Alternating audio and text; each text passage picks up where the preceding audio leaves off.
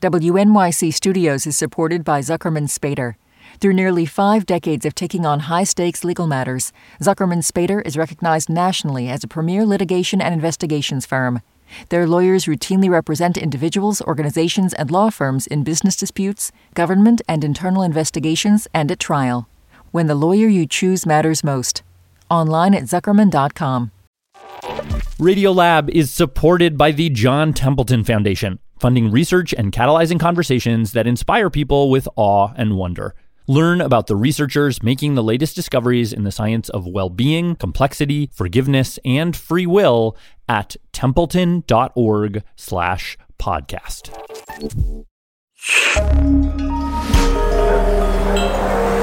Listener supported. WNYC Studios. Hey, I'm Jad Abumrad. And I'm Robert Krulwich. This is Radio Lab, the podcast. Ladies and gentlemen, we are here for a historic confrontation. And on today's podcast, we'll start with a little combat. I want to tell you about an event Robert and I did recently right here in WNYC's new green space. We built a little boxing ring with ropes and everything. no low blows, We asked Ira Glass, who you're hearing to be our boxing referee. About 250 people showed up. gloves. And Robert and I decided to go head to head. To settle once and for all the debate radio versus television. Which is superior? So let's get started. In this corner, Robert the Crusher Krulwich. I got to wear a blue silk kind of boxing gig. In the opposite corner, the one, the only, Jad Boom Boom Abumrad. Ladies and gentlemen, put your hands together. And I got to wear the very stylish red boxing trunks With a hood? with, a hood Yeah, and yeah. real boxing gloves. So here's how it went. We went five rounds. The rules are pretty simple. I'd play something, then Robert would play something, and then Ira and the audience would judge. Round one, Question. topic was Which is better at pictures, radio or television? we'll just jump to the results just to give you a taste. Okay. All right, television is the winner. Uh. Round two. Which medium is better at emotions? Is it radio? Or is it television? Oh. Oh.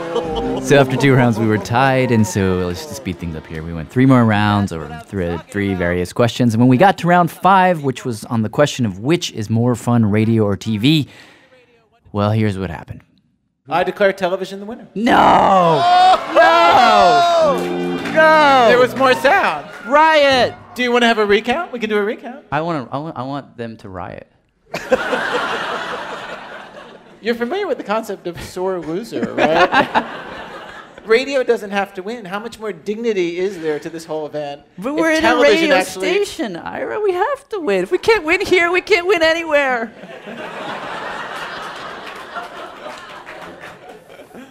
All right, I'll take the poll again. Radio. I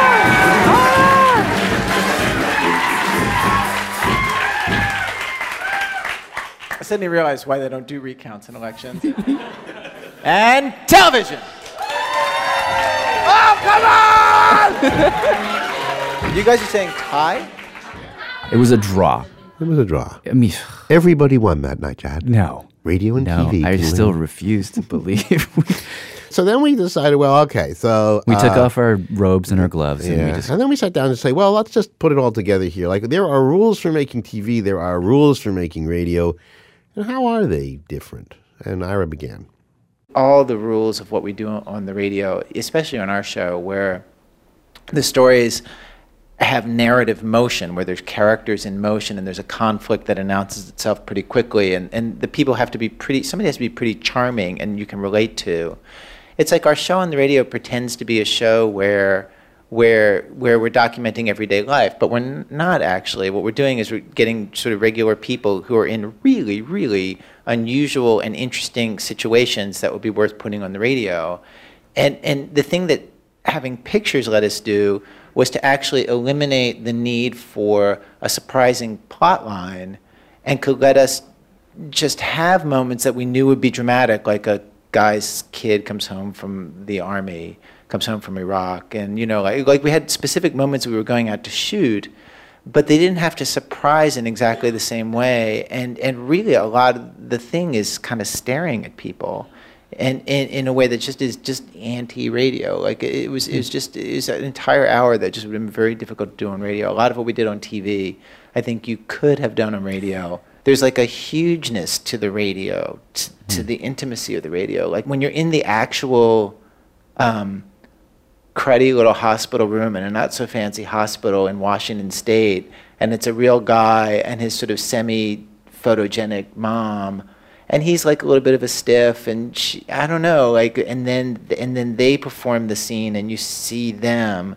Really they're not iconic weirdly like mm-hmm. like something about the the specifics of staring at them and of that room and you recognize kind of the the hospital tray it just plays really differently whereas on radio it would be weirdly uh, mythic if if you think about that piece that piece that you played with where it's the dad and the kid there's something really e- epic about it. Like it's intimate and it's epic because he, like with his deep voice and, and her and her sort of symbolic, like kidness, become iconic. Ira's talking about a piece which had an unfairly cute daughter growing up in the. Why don't we just play it for a them? Father with a really deep voice. Um, this was, Totally I think, it, we, we played it in round two. This is from John Biewen. At first, it's physical, like any great love. Those eyes, those hands, those thighs. Really?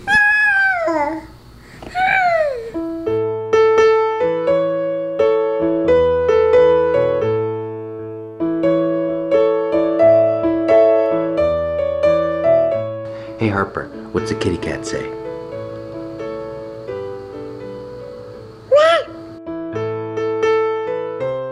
The weight of them on your lap, climbing on your head. Nobody writes pop songs about that touch, that feeling.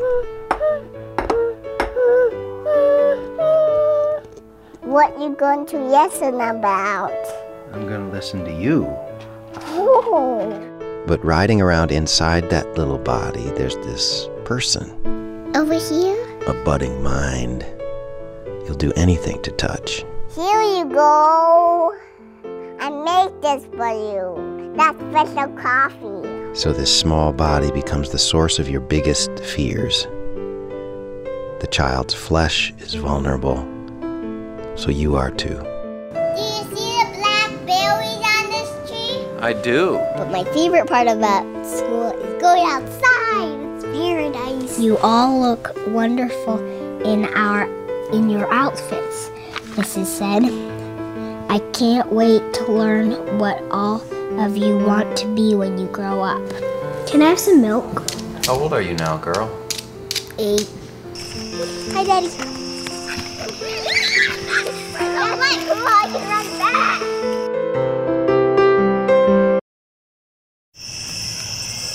Scared. But you have to let go. Let her go little by little. Lindsay said that Kayla said something mean about me. She said not to tell Kayla that In I that told way, her. too. In that way in which her body was never for you. Next message. Hi, Daddy. It's Harper. Um, we're gonna be out like on a GAL Girls After Day Out. Um, just call me on my cell phone. Like if anything happens or anything, I'll call you when I'm ready to come home. Okay, bye.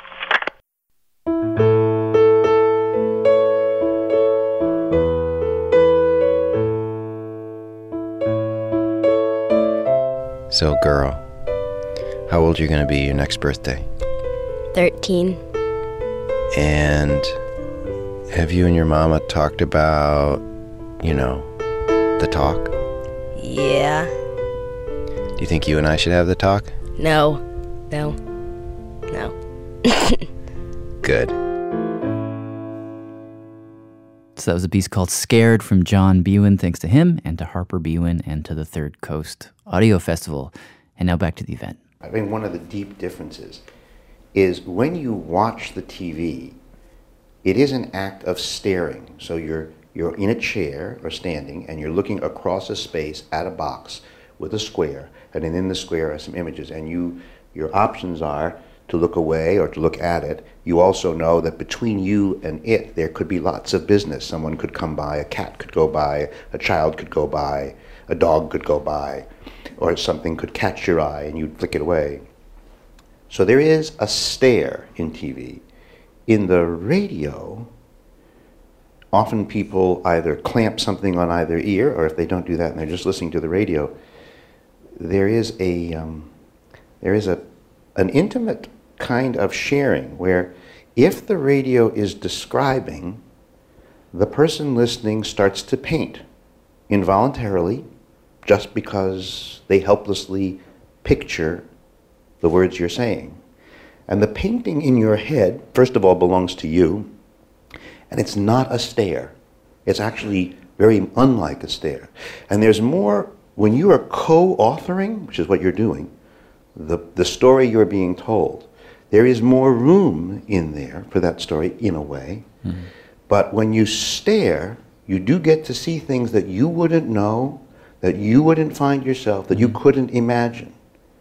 But there is a coolness to the stare and a warmness to the radio that just travels, and there are advantages and disadvantages to both. And I, see, see I, I, I, the other, the, the, the like I, I see all that and felt all that when we were making TV.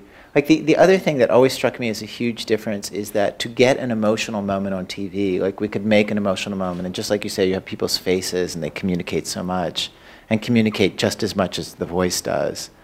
Um, but to make an emotional moment on TV, it's almost like we would have to like erect a scaffolding for it to happen.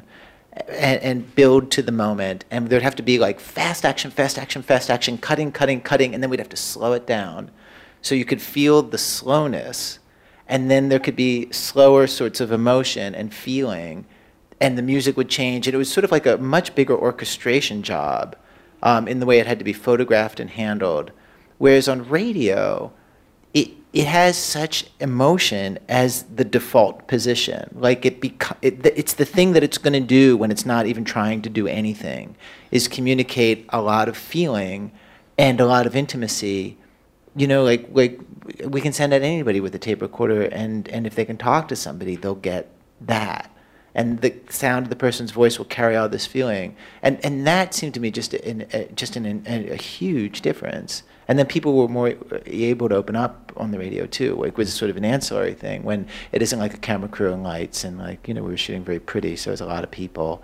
And um, versus we, by the time we finished our second season, like when we started our first season, I thought, well, we'll get the same percentage of people who open up on radio and TV. But by the time we got to the end of the second season, uh, Lisa and Nancy and the other producers, when they really wanted to get down with people, we would film part of the interview and then they would just tape part of the interview. they would just take the person off and they would tape part of the interview just with a tape recorder just really? them yeah and then we would use that part and the part where you see pictures of other stuff. And oh, and yeah so we wow. totally tricked it out to get the kinds of quotes that we wanted because we weren't getting the quotes we That's wanted while the camera was rolling sometimes. Let me ask you both a question since you both have done radio and TV in many cases the same story on radio and TV um, was the experience of doing radio being or being behind the camera different than being behind the microphone. Because I, I have this, I, I, always sort of joke with him. I have this experience every time I see him on TV. It, it, it tweaks me. It's weird because I'm like, who is that guy? He's not, he's not the, the Robert that I know from the studio because he's the Robert in the studio and the Robert like in this ring. And I love the fact that we're having this quiet chat in a boxing ring, by the way. Um, he's kind of like this oversized, outsized, emotional dude. He's like, like just huge gestures. But on TV, it's all like he keeps it small. He kind of he kind of brings it in. And there's something about the scale that is really interesting to me when you see somebody do both. You know, I mean, do you? I wonder. I wonder. He's like, always said this. He says when you know, he just says, "It's so little. You're so tight. You're so." Uh, you learn. Here's the thing: the camera goes and looks right at you and so if you were to give a big Cheshire Cat grin, if you were to make a broad gesture in the box, it's just too big.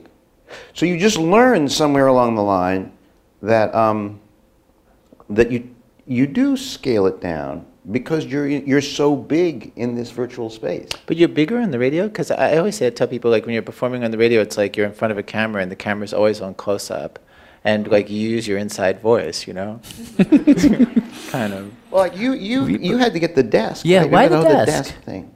Well, that was just in the first season. I mean, that, well, the conceit of it was we couldn't figure out how to put me on TV. Like, like where should I be, or should I even be? Should you ever see me at all? And then it seemed kind of, kind of um, artsy that you would never see me. You know what I mean? My favorite version of the different ways that you would see me would be that I would walk into each story at the end like Rod Serling and go, "A man and a woman." You know, but I feel like I could perform that too. Um, But was it a scale thing, or was it that you needed to feel somehow? No, no, we put we did the desk because we just thought like after trying to run we we we shot all sorts of different things as little tests, and and and all of them trying to run away from the conventions of a host on TV. But truthfully, like everything's been done if you're a host on TV. Like you know, you own a real desk that's been done. You in a car just talking to the camera. You walking down the street with the subject. You just like every sort of casual and non-casual version has been done. And so we thought, well, let's instead of running away from the conventions, let's run towards them. Let's take the corniest convention and let's do the desk and the suit and the mug and like a microphone and let's like have a let's build one of those desks that only exist on television that doesn't exist in nature. That's like one of those shiny desks, and um, and then let's put it outside.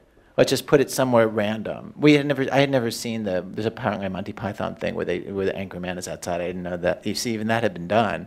But um, so we would just take it to incredibly. Like the idea is like one day it's in a factory floor, and the next day it's by a nuclear power station, and you know. And so that was the idea. It was just oh, let's let's make something big and photographic. But why, why the why, the trouble? You said you couldn't figure out how to be on TV because like with this American Life, like it's so identif- It has that, that like weirdly just it's imprinting a kind of imp- intimacy on right, so many and, and it- people. I know, and, and it's something weirdly anti-intimate about the image that we ended up making with me in it. And in the second season, be, because of that, instead of shooting it that way, we, we took we bought a little flip camera for 149 dollars at Best Buy, and we shot all the things of me with that. And we'd Mm. just go on the subway, and I would just shoot myself talking to the camera and saying my thing. What about the audience? I, I sense that the, the radio audience is a completely different audience in a consistently different mood than the television audience. What do you think?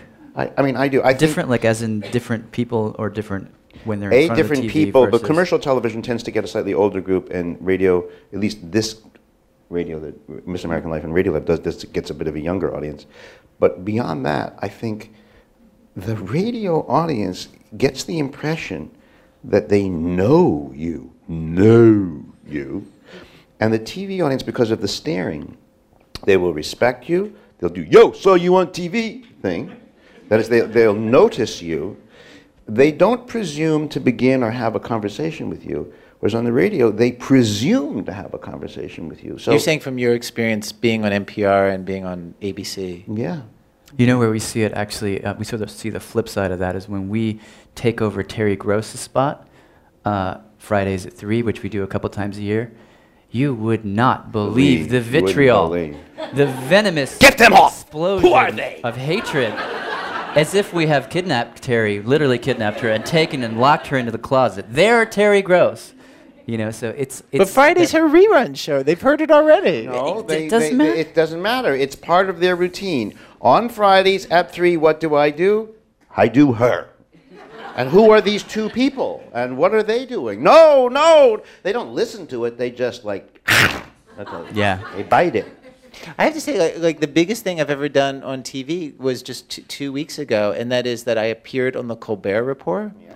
and I'd been on I'd been on the Daily Show, I'd been on Letterman, I'd been on um, on uh, Conan, but there's something about people's relationship to Stephen Colbert where like complete strangers walk up to me on the street and call out to me on the street and like a lot of them and it's like hey saw you on colbert they feel like they feel like it was us against him or something. Like they have such a like they're like like like they just want me to know like they watched colbert and they were with me you know and and it was with you because you survived Colbert, or with you because they you're part of the Colbert Club? both like I survived it. They're like, "Hey, you, you did okay," sort of with Colbert. You know, like it very much was like it was like I was in a boxing match with Stephen Colbert, and and they they appreciated it, and and and they want to tell me about it, like in a, a way that I found really lovely. Hmm.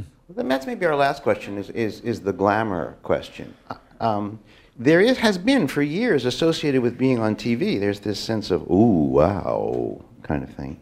And then radio was sort of the other thing you could do if you were in a car and, or cutting carrots. And I, I get the sense that that's actually switched a bit.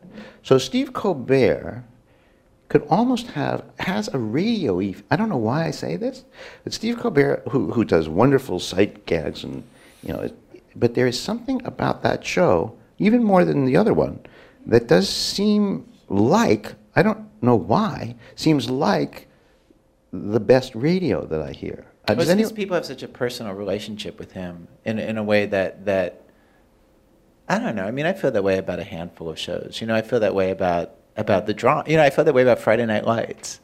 You know, the greatest show on television. except for the second season. Except for the wire. Say the second season was a downer. The Wire. It's true. I mean, I mean, they're good. They're good. I mean, I guess I'm saying like, I, you know, I feel that about other things on television besides Stephen Colbert. I think uh, that's the bond you feel with any show that you really love. You feel like No, no, because like I was in the subway and I saw an inspector from The Wire, that really mean guy, um, who, um, the Polish guy who wants to buy the, uh, yeah, yeah, Valchek. Valchek? I saw the actor who plays Valchek, and I, I, he was sitting there and I was holding the pole, and I thought I just, I guess I'll honor him by my quiet gaze. I won't say anything, you know, and my heart was beating and everything. I was thinking I was going to tell my wife, guess who I saw on the subway? So, uh, and, um, but I didn't. If I'd seen Stephen Colbert, or if, if I didn't know you and saw you, I, I, or you, I, I think I'd. Uh, He says with disdain. I think. I'd find it more approachable. I think I'd find. I think I might dare. I might say, "Oh, hi," or something like that. Yeah, it's true. Well, that's because on the radio, if you're performing it right, you're exactly human size. Like, like if you're on the radio, if you're doing it correctly, I think you are. You there's a one-to-one scale. But scale. you just you said earlier though that it was myth- mythic and epic too though. that moment in that story. Yeah, no, I, you know that's true. I guess it's a contradiction. Well, I, I, you know, I think one of the things that, that This American Life did was they made true stories feel like fairy tales. Like every, and it has to do with the music, it has to do with the way they're constructed and with the surprise and the characters that you meet. It, it, it feels like, uh, it feels like a fairy tale. It feels like, like you're entering You mean world. on TV and on radio? I, I mean, uh, mostly on the radio. I'm thinking sort of early, early, you know, just that show coming out of everything else that was at that time. Suddenly, these characters did seem large. They seemed like um, sort of epic and huge, and but yet sort of like in the be- embedded in their breast the same sort of desires and fascinations and fears that the rest of us had. So that was new for me to hear that. So I don't know. I mean, there are, it gets confusing when you use the techniques of fiction storytelling, the techniques of movie making, with true stories. You can invest true reality with a sense of largeness and a sense of sweep that that you would only expect to see like in a movie theater. That's kind of the cool thing about it, I think. And then there's The Wire. Thank you all for coming. Thanks for coming out.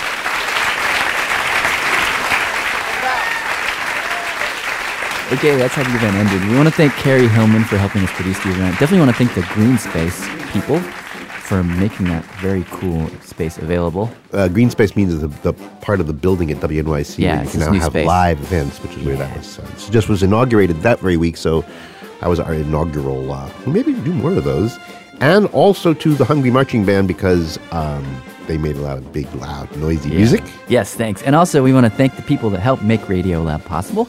That would be number one, go Mr. ahead. Sloan, Alfred P. Sloan Foundation. Number two, Mr. Corporation, for public broadcasting. And number three, Mr. National Science, yes, who has a foundation. yeah, them. I'm Jad Abumrad. I'm Robert Krulwich. Thanks for listening.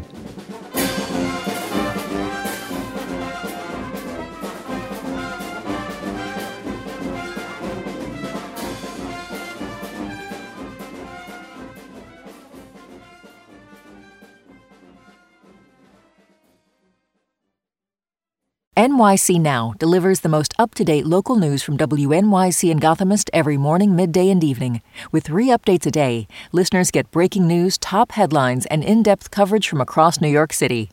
By sponsoring programming like NYC Now, you'll reach our community of dedicated listeners with premium messaging and an uncluttered audio experience. Visit sponsorship.wnyc.org to get in touch and find out more.